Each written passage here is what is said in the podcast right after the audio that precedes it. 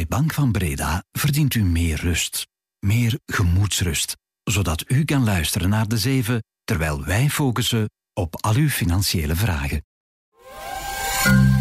Welkom bij de zeven Eindejaarsweek. Dit is Bert Rijmen.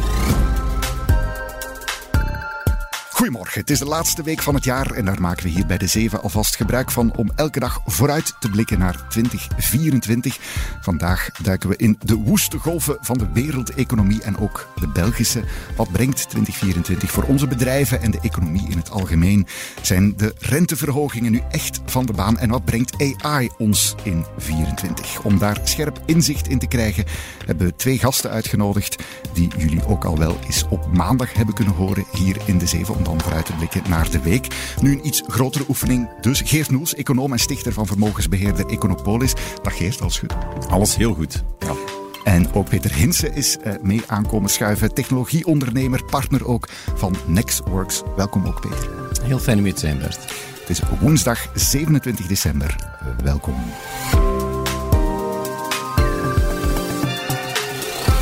De 7 en de jaarspecial. Laat ons beginnen bij het begin, het, het bredere economische kader. Dat is de rente, want die rentebeslissingen van de centrale banken, of het nu die van de Fed in de VS, de ECB hier in Europa, of de Bank of England of die van Japan waren, de voorbije maanden zijn die verhogingen met argusogen gevolgd. Keer op keer kwam er nog een beetje bij en uh, werd geld lenen duurder. Uh, met een reden natuurlijk, de inflatie naar beneden halen. Maar ook met gevolgen voor bedrijven is dat vaak een rem op verdere groei. Geert, uh, hoe kijk jij in dat opzicht naar 24? Komt er ja, een einde aan die druk van de hoge rente?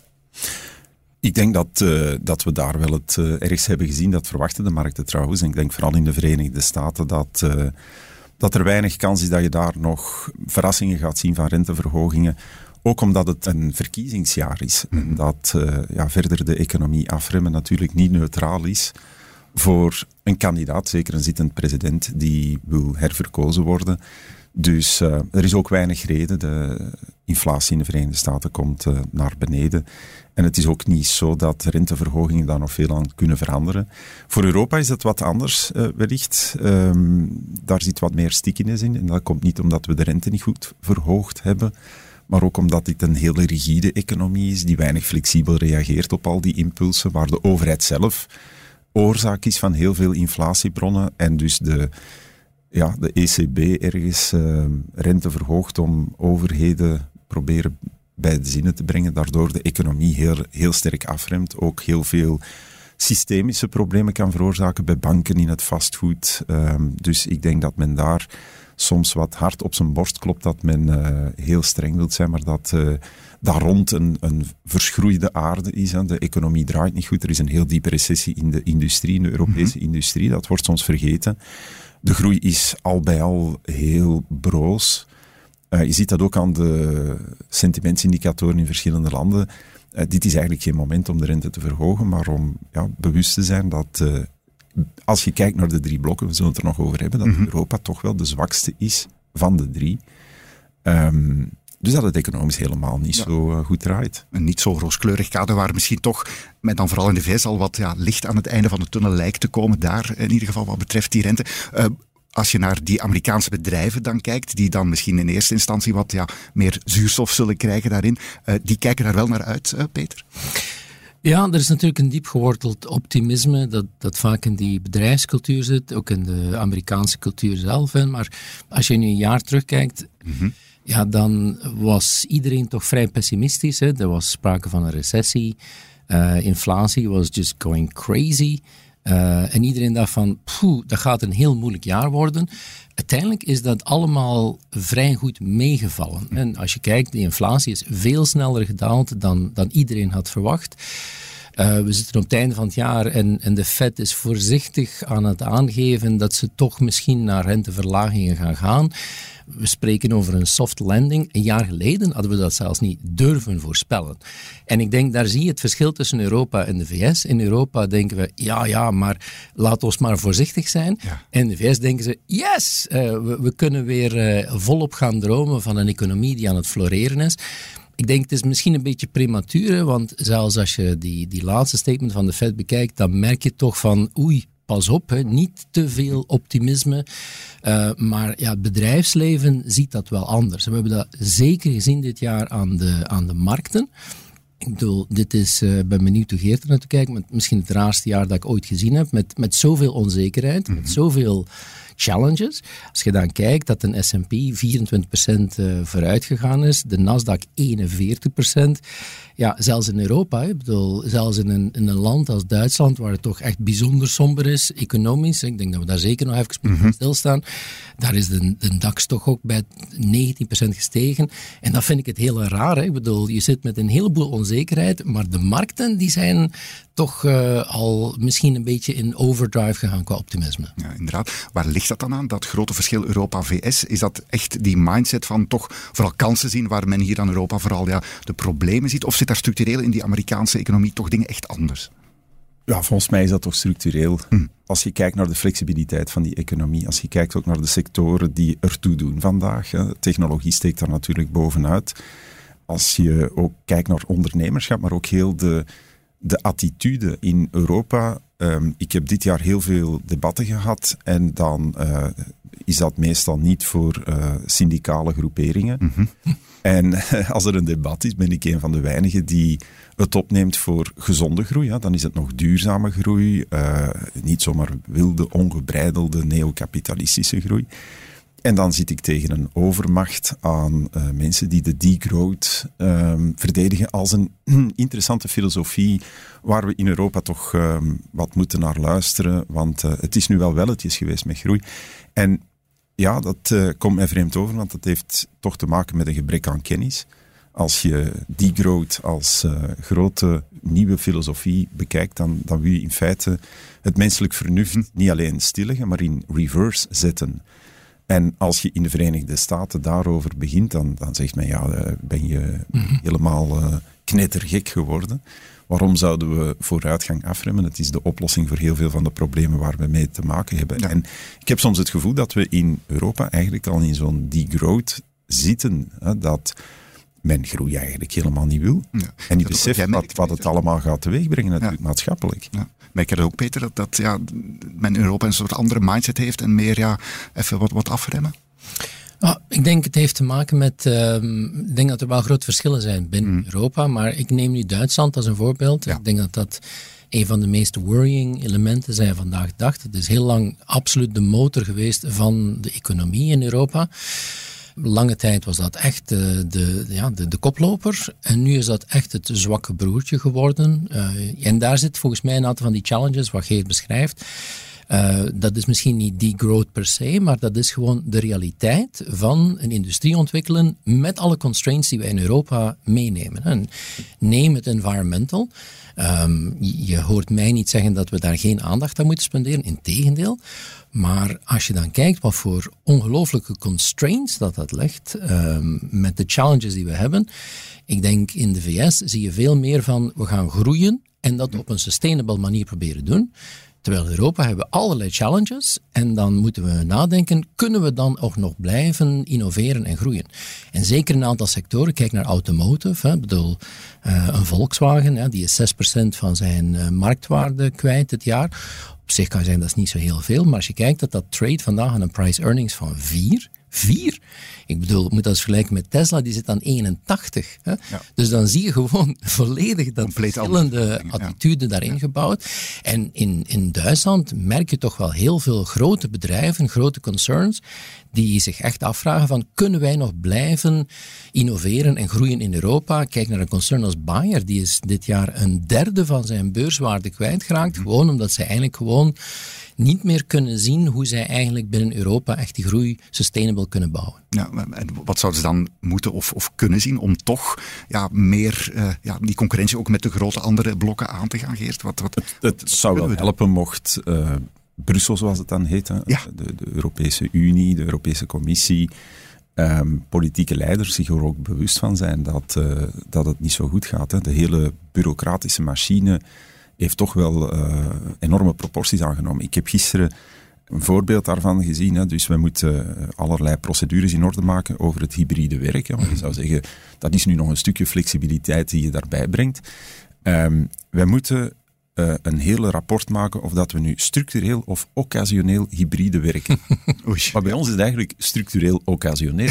dus je kan dat niet. En er is geen vakje voor. En daar is geen vakje voor. En uh, je moet allerlei... Het is, het is denk ik tien bladzijden dat je moet invullen om, om dan uh, ook zeker te zijn dat het mentaal welbevinden van je personeel, van je medewerkers thuis ook in orde is en je moet dat bewijzen. Dus het, elk dingetje aan flexibiliteit of, of wat je zegt, zuurstof voor uh, een organisatie wordt terug onder een bureaucratische laag gestopt. Waar in de Verenigde Staten heeft men ook heel veel problemen met hybride werken, vooral dan in de vastgoedmarkt, waar een enorme leegstand is. En Peter weet dat ook, en waar dat sommige steden daaronder kreunen.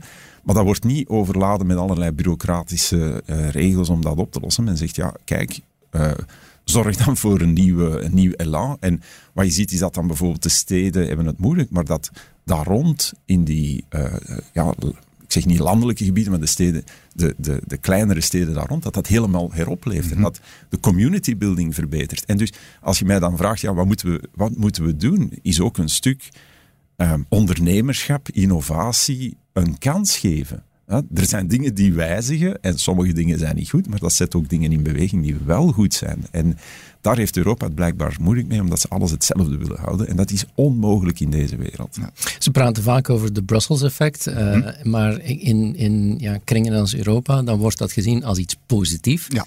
Terwijl de, We zetten de regels bedrijven voor de wereld. aan dat Brussels-effect eerder negatief ervaren. Mm. Natuurlijk. En misschien er ook even op inpikken. In de Verenigde Staten heb je die IRA gehad, Inflation Reduction, mm wat natuurlijk niks te maken had met inflation. Dat was begroot op 350 miljard. Uh, ik was uh, bij een aantal Wall Street huizen, dat wordt nu boven de 2000 miljard geschat. Mm -hmm. En dat betekent dat, want dat zijn allemaal investeringen, hè, dus ja. dat, dat heel die economie is aan het transformeren. We zijn enorme investeringen aan het doen, niet alleen in uh, nieuwe industriële complexen, maar ook in alles wat daar rond is. En dat betekent dat voor het eerst misschien in 30 jaar je een complete transformatie krijgt en dat Amerika heel veel van die wat wij dan industrie noemen, mm -hmm. terug naar zich aan het halen is. Ja. En Europa heeft daar geen antwoord op. Ja, die hefbom van het IRA is inderdaad gigantisch. Europa ja, heeft het daar moeilijk mee. Laten we eens naar ja, die uh, derde bystander wereldwijd kijken, misschien, die uh, in, in zijn hoekje van de wereld ook uh, goed bezig is. ja, hoe moeten we China in 24 inschatten? Want ja, dat is, laten we zeggen, een economische speler die van tel is, om het met een zeer grote understatement te zeggen. Ja, ik denk, um, het, het, is natuurlijk niet zo makkelijk geweest om het heel goed in te schatten tijdens COVID, omdat China ja. heel lang gesloten is. Dat, dat begint nu in, in heel snel tempo weer toch helemaal te normaliseren. De groei van China is um, problematisch. Hè. Er, er, worden allerlei voorspellingen gedaan van wat gaat de, de GDP growth in China zijn. En, en de consensus is tussen anderhalf, drie procent. Maar dat is natuurlijk far below wat we vroeger allemaal gekend hebben. Ze hebben zeker absoluut hun challenges. Hè. Kijk naar uh, de, de real estate markt ja. in China, die toch uh, vrij problematisch is. Als er één ding zou kunnen ontploffen in 2024, zou het dat wel kunnen ja. zijn. Aan de andere kant zie je toch wel, het is een wereld aan het worden wat eigenlijk een, een bipolar world is. Hè. Er is de US economy en alles daar rond. En dan is er de Chinese economy. En die zijn natuurlijk met elkaar verbonden. Ik vond het fantastisch eh, een paar weken geleden toen Xi Jinping naar San Francisco kwam. Mm -hmm. En daar met uh, allerlei bedrijfsleiders, ook natuurlijk technologiebedrijfsleiders, rond de tafel zat. Ik voel toch een heel duidelijke openheid vanuit China om eigenlijk te zeggen: jongens, we zijn twee grote volwassenen, let's work together. Dat is iets anders in de Verenigde Staten. Ik was uh, eigenlijk vrij verrast dat Biden zo'n anti-China-politiek mm -hmm. heeft gevoerd. En ja, whatever the outcome van de US election zal zijn, de kans is vrij groot dat dat weer vrij anti-China zal zijn. En daar, daar zit natuurlijk een heel groot spanningsveld. Tegelijkertijd is China supergoed bezig. Ik kijk maar naar de wereld van e-commerce. Um, ik denk het, de app van dit jaar was Timu. Ik ja. weet niet of jullie al iets op Timu gekocht hebben. Ik nog niet. Nee, uh, Geert, je al iets op Timu gekocht? Nog niet. Nee, maar dat is eigenlijk, ja, de app, het was de meest gedownloade app in de Verenigde Staten. Mm -hmm. En eigenlijk is dat een, een app die eigenlijk een directe link maakt tussen westerse consumenten en Chinese fabrieken. Er zijn miljoenen Chinese fabrieken die eigenlijk gewoon direct to consumer kunnen werken via Timo. Dat is de, de westerse eh, versie van Ping Duo Duo, mhm. die al jarenlang een heel grote challenger van Alibaba is. Maar als je dan ziet wat voor een ongelooflijke machine en scale dat ze hebben. Ping Duo Duo, het moederbedrijf, is dit jaar met 70% gestegen op de beurs. Dus ja, in China is die innovatie niet blijven stilstaan, in tegendeel. Ja, inderdaad. Dat is ook misschien, eh, los van ons rolletje als Europa, het grote spanningsveld om in 24 in de gaten te houden, VS-China? Uh, ja, en uh, misschien ook zeggen dat India een beetje het nieuwe China wordt genoemd. Mhm. En dat mhm. ik niet helemaal uh, Peter zijn enthousiasme over China deel. Ik kijk misschien te veel naar de beurzen. Dus er is ook een heel stuk ondernemerschap weggeknipt door het politieke leiderschap. Dat mhm. dat uiteindelijk niet zo leuk vond dat die grote tech-CEO's bijna presidentiële allures kregen. ik denk dat dat heel hard wrong. En dus die zijn hun vleugels geknipt. Um, ik denk ook dat, uh, dat inderdaad, wat dat Peter zegt is juist, en dat het verschil tussen Biden en ja, een, republikein Trump dan bijvoorbeeld in de buitenlandpolitiek niet zo anders is. En dat is al trouwens misschien 15 jaar zo. Mhm. Dus, uh, uh, en dat er een groeiende weerstand is tegen China, dat, dat is ook duidelijk. En misschien China. je zegt het, het, volgend jaar problemen in het vastgoed, die zijn eigenlijk al heel sterk bezig. Ik denk ook in het bankaire circuit. Mhm. Veel meer problemen natuurlijk door allerlei slechte kredieten die ze hebben opgestapeld over de laatste 10, 20 jaar. Al die spookdorpen, uh, je hebt er misschien ook al bezocht. Dat is heel indrukwekkend, die worden nu afgebroken.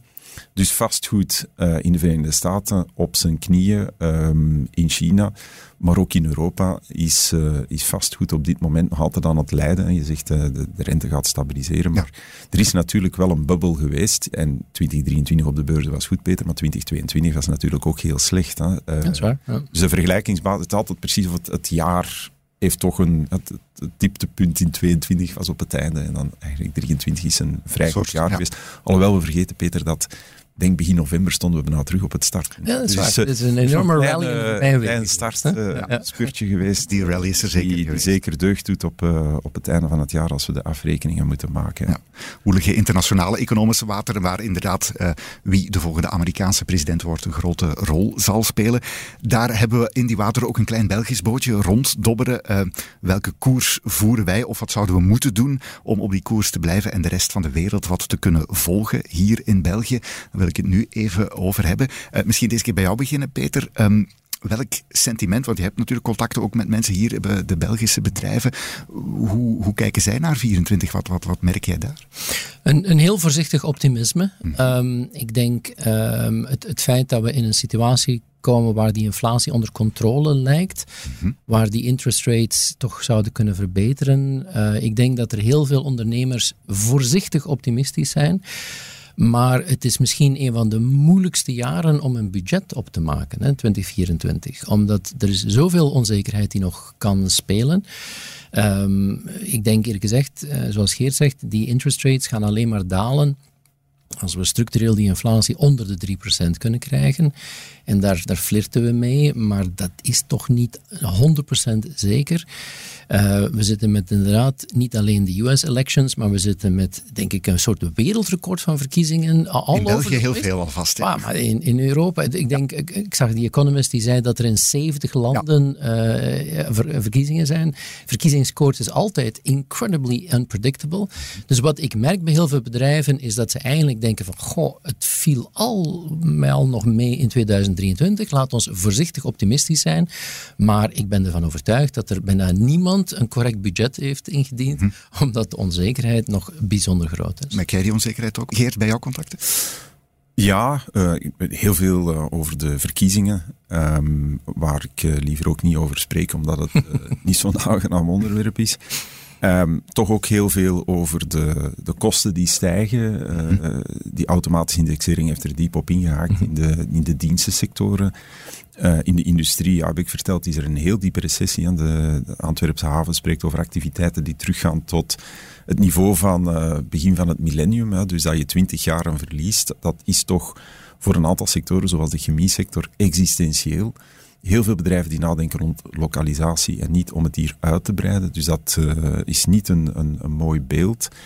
Wij willen natuurlijk ook een, een, optimistische noot brengen. En dan, dan kijk je terug naar innovatie, technologie, nieuwe ondernemingen, kleine ondernemingen, scale-ups. Mhm. Eh, die hebben het moeilijk gehad natuurlijk, omdat er een uh, reality-test is geweest dit jaar. Uh, Money for Nothing en The Chicks for Free, dat is achter de rug. Dat is een beetje gepasseerd. Dat is een beetje gepasseerd. Ehm, we moeten toch hopen dat als er een nieuwe regering komt, dat ze daar oog voor hebben. Voor ja, jobs in de private sector. België is daar wellicht een van de laagste, als het niet het laagste is in de, in de eurozone wat uh, jobs in de privésector betreft. Dus we moeten dat toch koesteren, dat mensen nog initiatief willen nemen.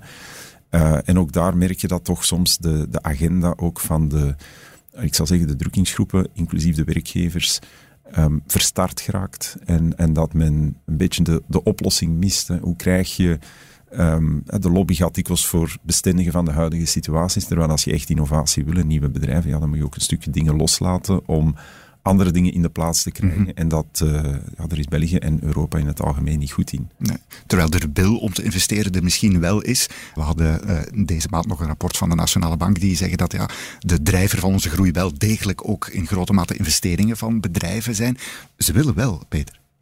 Ja, en het zal ook moeten. Hè. Ik bedoel, laten we eerlijk zijn, we zitten in een wereld die, die in mijn ogen sneller dan ooit evolueert. Um, je ziet dat, die investeringen zijn, zijn broodnodig, echt puur noodzakelijk om, om zelfs bij te blijven, laat staan om te mhm. kunnen innoveren of sneller te gaan. En dat wil ook absoluut zeggen innoveren en, en investeren in mensen. Hè. En dat denk ik is een van de grote challenges die we hebben. Uh, je hebt het over, uh, Geert, het aantal mensen die in de privé te werk gesteld zijn. Maar je moet ook nog de mensen hebben. Hè. Dat is denk ik one of my Heel moeilijk. worries. Ja. Super moeilijk en, en ik merk het. Ik heb zelf een, een ingenieursopleiding gedaan. Ik, ben nog altijd heel close met mijn alma mater, de Universiteit van Gent. En als ik dan zie hoe weinig ingenieurs wij afleveren, hoe weinig computerwetenschappers wij hebben in een wereld waar dat brood noodzakelijk is, als ik zie hoeveel Belgische bedrijven naar het buitenland moeten gaan om gewoon ja, voldoende mensen te hebben mhm. om de, de going concern rond te krijgen. Laat staan innovatie, dan kan ik maar één ding vaststellen. De biggest challenge die we hebben, dat is op menselijk vlak, op talentvlak. En daar denk ik uh, moeten wij absoluut een tandje bij steken. En daar hoop ik zeker dat de volgende regering uh, een heel belangrijke uh, ja, steen kan bijdragen. Ja, dat zijn al twee mooie opdrachten voor een volgende regering, wanneer die er ook zal komen. Misschien is dat wel helemaal niet voor 24. We moeten het nog over één niet onbelangrijk twee-letterwoord hebben. Of het is een afkorting eigenlijk. Want aan het eind van vorig jaar, eind 22, is er een klein bommetje gevallen. Een bommetje dat wereldwijd wel een gigantische impact heeft gehad. Want toen kwam ChatGPT in de wereld en sindsdien is niets meer hetzelfde. Een hoop mensen en bedrijven zijn nu volop bezig om zich aan te passen aan die nieuwe realiteit. Waarin artificiële intelligentie alle mogelijke processen, handelingen, denkoefeningen voor ons kan uitvoeren. Eh, en dus ook een soort gigantische impact heeft op onze economie. Um, Peter, jij uh, bent daar heel veel mee bezig. Wat verwacht jij in 24 van die AI? Het zal gigantisch vooruit gaan, of course, maar ja, wat, wat, kan dat concreet zijn? Ik, ik denk, um, ongetwijfeld technologisch gaan we weer een aantal uh, superknappe dingen zien. Maar hm. ik denk, voor mij was 2023 wel de year of wow. Hè. Dat was uh, een mainstream effect waar heel veel bedrijven, heel veel mensen, heel veel bedrijfsleiders voor de eerste keer eigenlijk met die ja, technologie mm -hmm. in, in contact kwamen daar denk ik ook enorm verbaasd waren wat het eigenlijk allemaal kon. Voor mij is 2024 misschien minder wauw, maar eerder, oké, wat gaan we er nu mee doen? Mhm. En ik denk, het wordt volgens mij een jaar waar bedrijven moeten nadenken, hoe gaan we dat toepassen?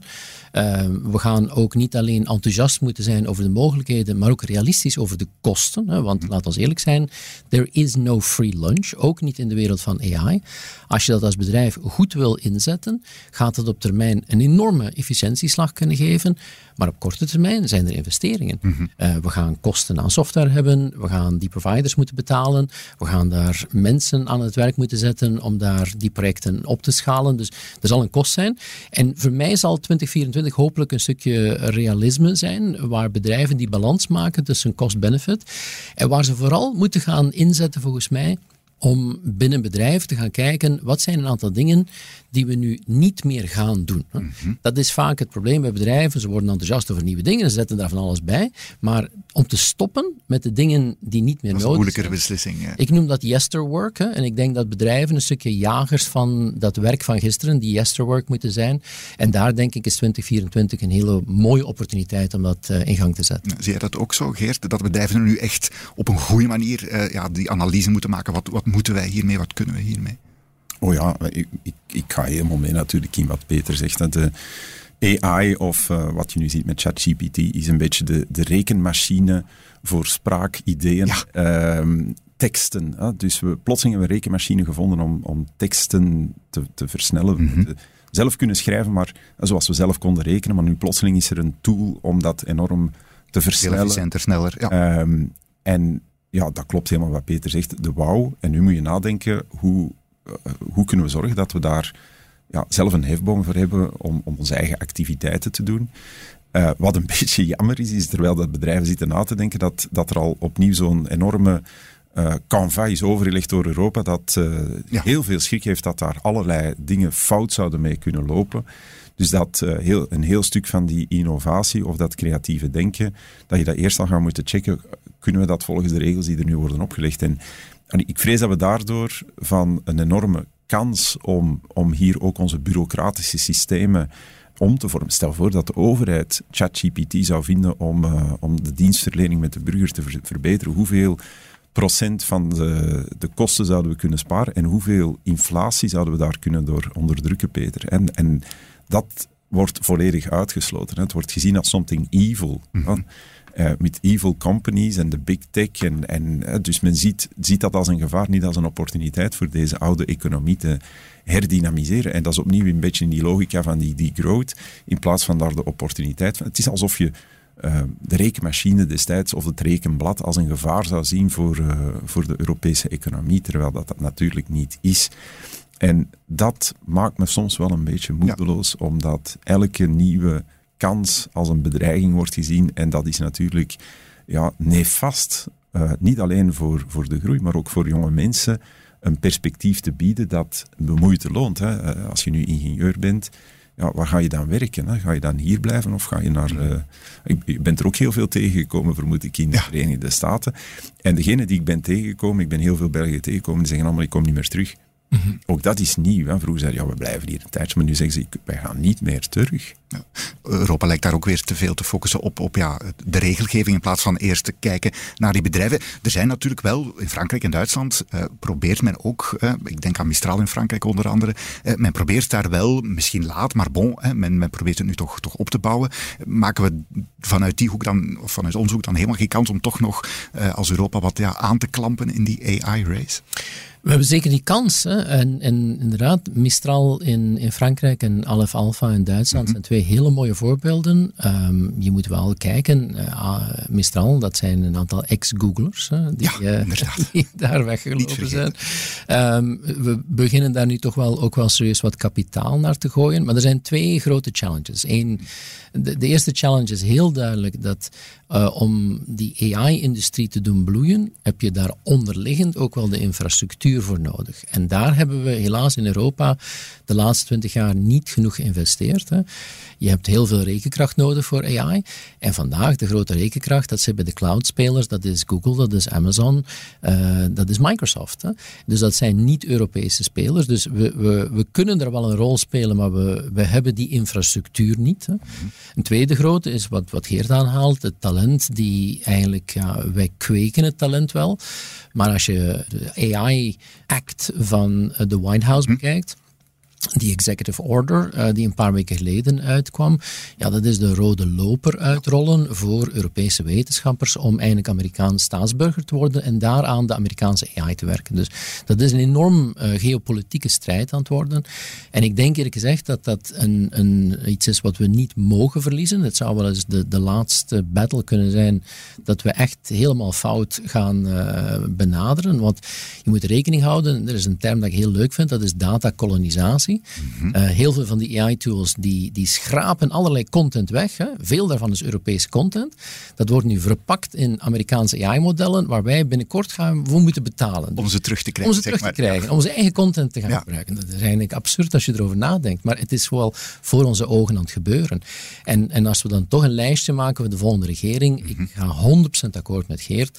Uh, het is niet alleen ChatGPT, ik denk AI in het algemeen de mogelijkheden die we nu hebben om AI te gebruiken om dingen eenvoudiger te maken, efficiënter te maken, ja, dan zou je volgens mij een enorme efficiëntieslag in de overheden in het land kunnen maken.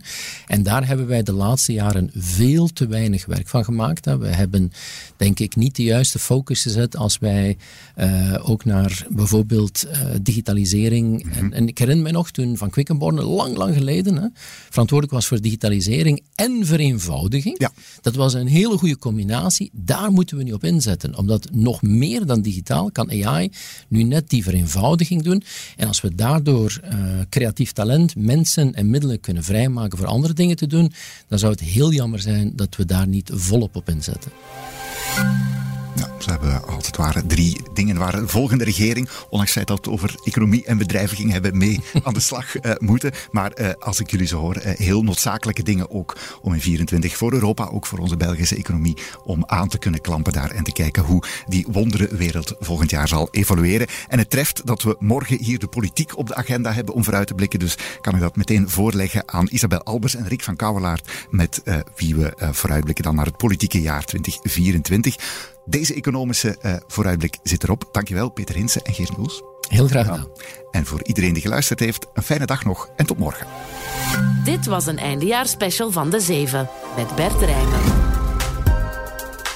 Productie door Lara Droesaert van op de redactie van De Tijd. Een recensie in je favoriete podcast-app doet ons veel plezier. Heb je feedback? Stuur het gerust naar podcast.tijd.be. Morgen zijn we er weer. Tot dan!